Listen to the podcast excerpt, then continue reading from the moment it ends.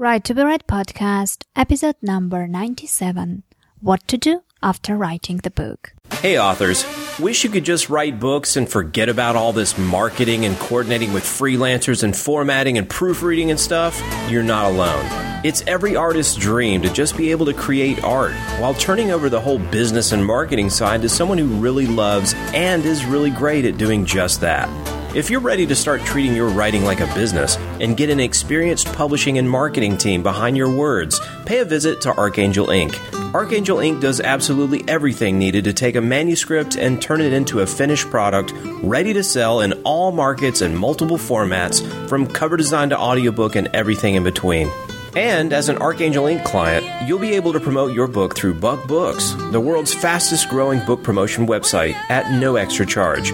To find out more, go to www.archangelink.com. That's archangelink, I-N-K, dot com.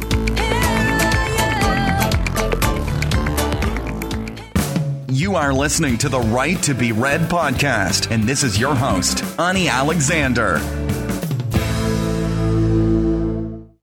Hello, everyone, and welcome to the Right to Be Read podcast, the podcast that inspires and encourages writers. I'm your host, Ani Alexander, and as always, thank you very much for listening to the show.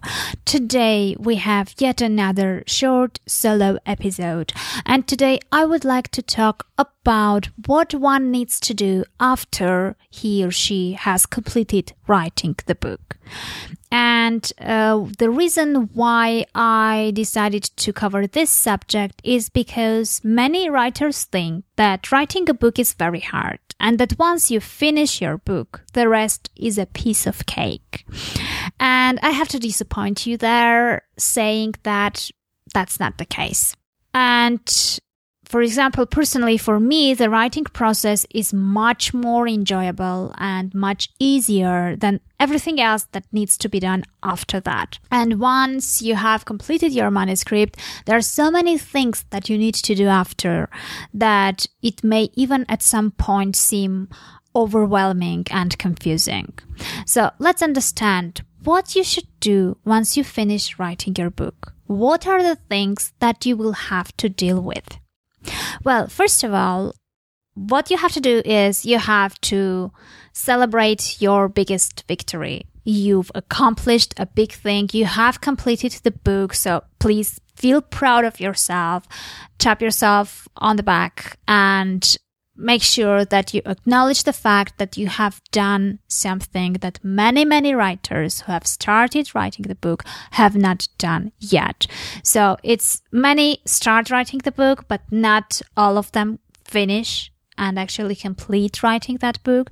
So if you have reached that stage, you are already way ahead of many, many others. And once you acknowledge your accomplishment. And once you realize that that itself is already a big deal, you should take your manuscript and try to get feedback. It may be scary, but it's something you really need to do. Well, what happens usually is that many rush to their friends and family and ask for feedback from them. But I personally think that it's not a good thing. First of all, they are people who might not be able to be objective. And what you need is an objective feedback. Second, they may feel bad about hurting your feelings and may not provide any negative feedback. And the third thing is that they may not be your audience. And this is very, very important. For example, I write women's fiction. And it is logical that my husband is not the most suitable person to approach for feedback. So basically what I'm trying to say here is try to find readers who enjoy reading books similar to the one that you have written. The second thing that you need to do is to consider modifying your manuscript based on the feedback. And why do I say consider?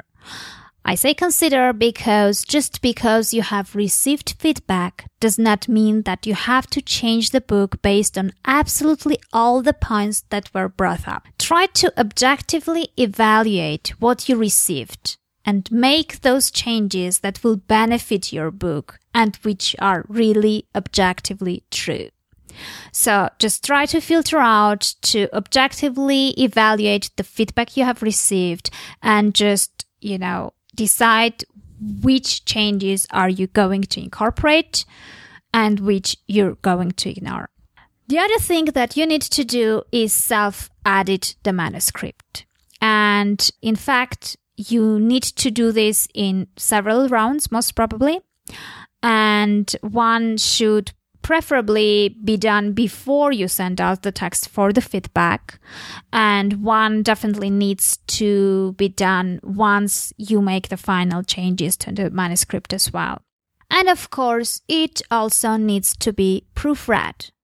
And yes, you have to agree that there will always be typos and grammar mistakes which you have not caught by yourself. So you should take that as a fact.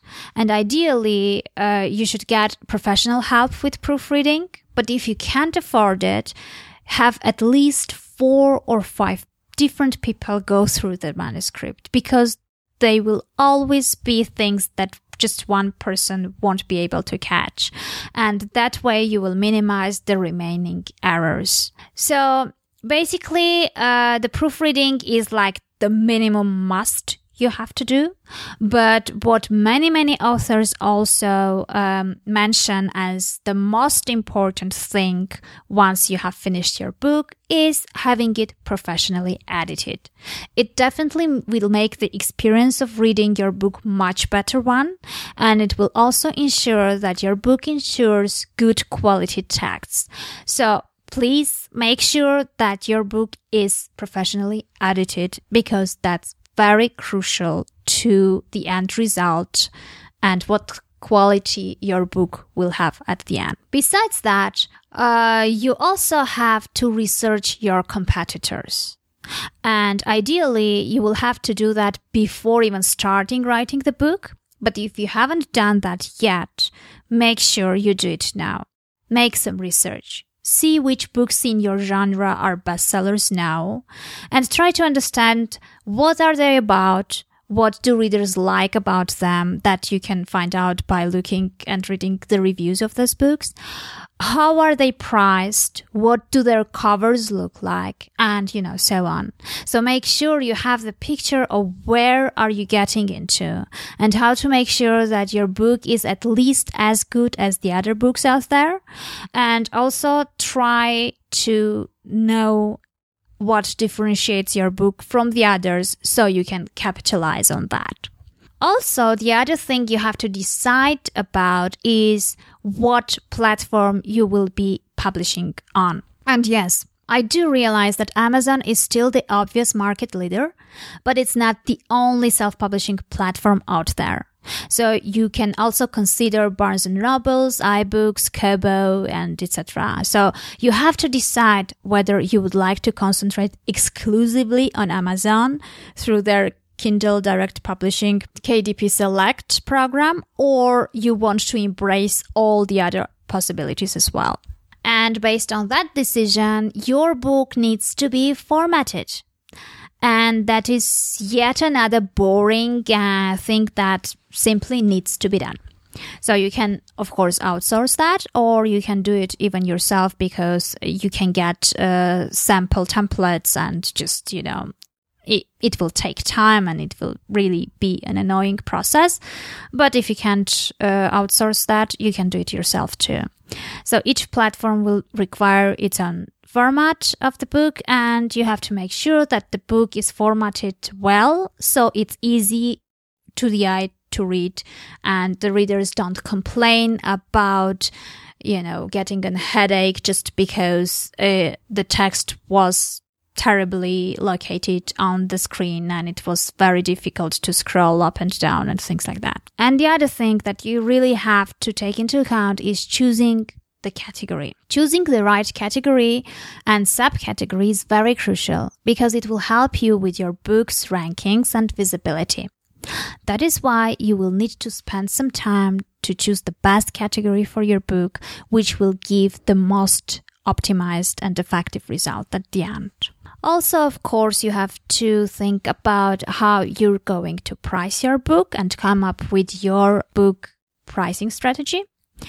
And the other thing that you have to do is to get reviews.